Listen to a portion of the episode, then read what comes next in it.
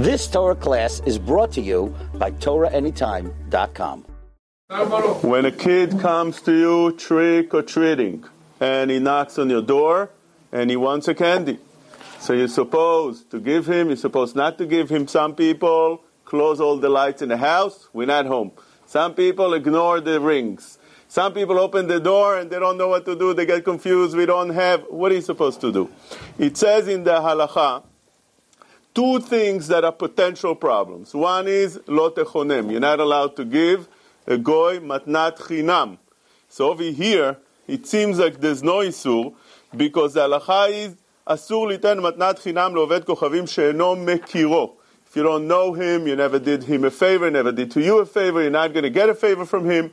So then it's asur to give. But it says the לשון of the tour, אסור לתת להם מתנת חינם בהרבה דברים שאינו מכירו, אבל אם מכירו הוא שכנו, מותר. If he's your neighbor, it's מותר, because you want to keep good uh, neighbor relationship.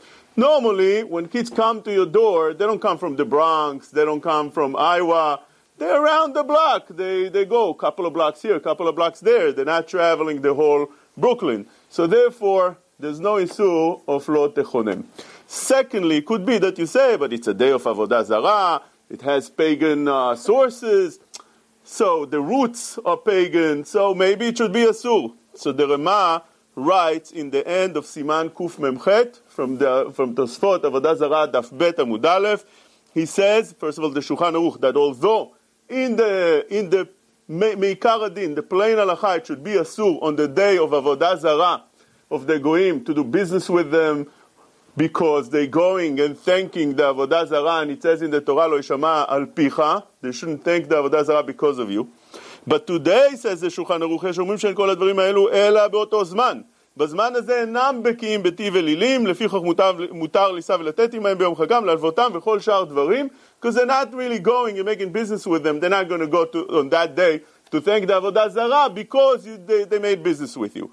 And the Rama adds to that and says, ועוד במשום איבה אם נפרוש עצמנו מהם ביום חגם. It's איבה, it brings hatred when all of the sudden all the Jews don't, uh, don't do any business, don't do anything on יום חגם, יום אידם, on their holiday.